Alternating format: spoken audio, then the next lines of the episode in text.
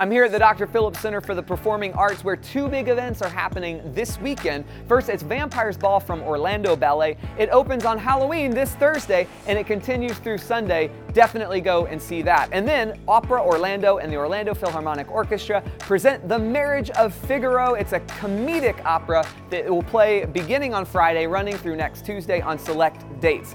Tuesday, there's a really fun and interesting event that's happening called Spooktacular. It's an organ concerto, which is in the spirit of Halloween. It's at Orlando Lutheran Towers on the top floor up there. They have this really interesting chapel space with a giant organ. So go and experience that. And this weekend, on Saturday and Sunday, it's the 48th annual Fiesta in the Park over at Lake Eola. And lastly, on Sunday, the Florida Symphony Youth Orchestra's Jazz Ensemble will have a show at Blue Bamboo starting at 2 p.m. As you can see, there is so much to do. Go out and do it.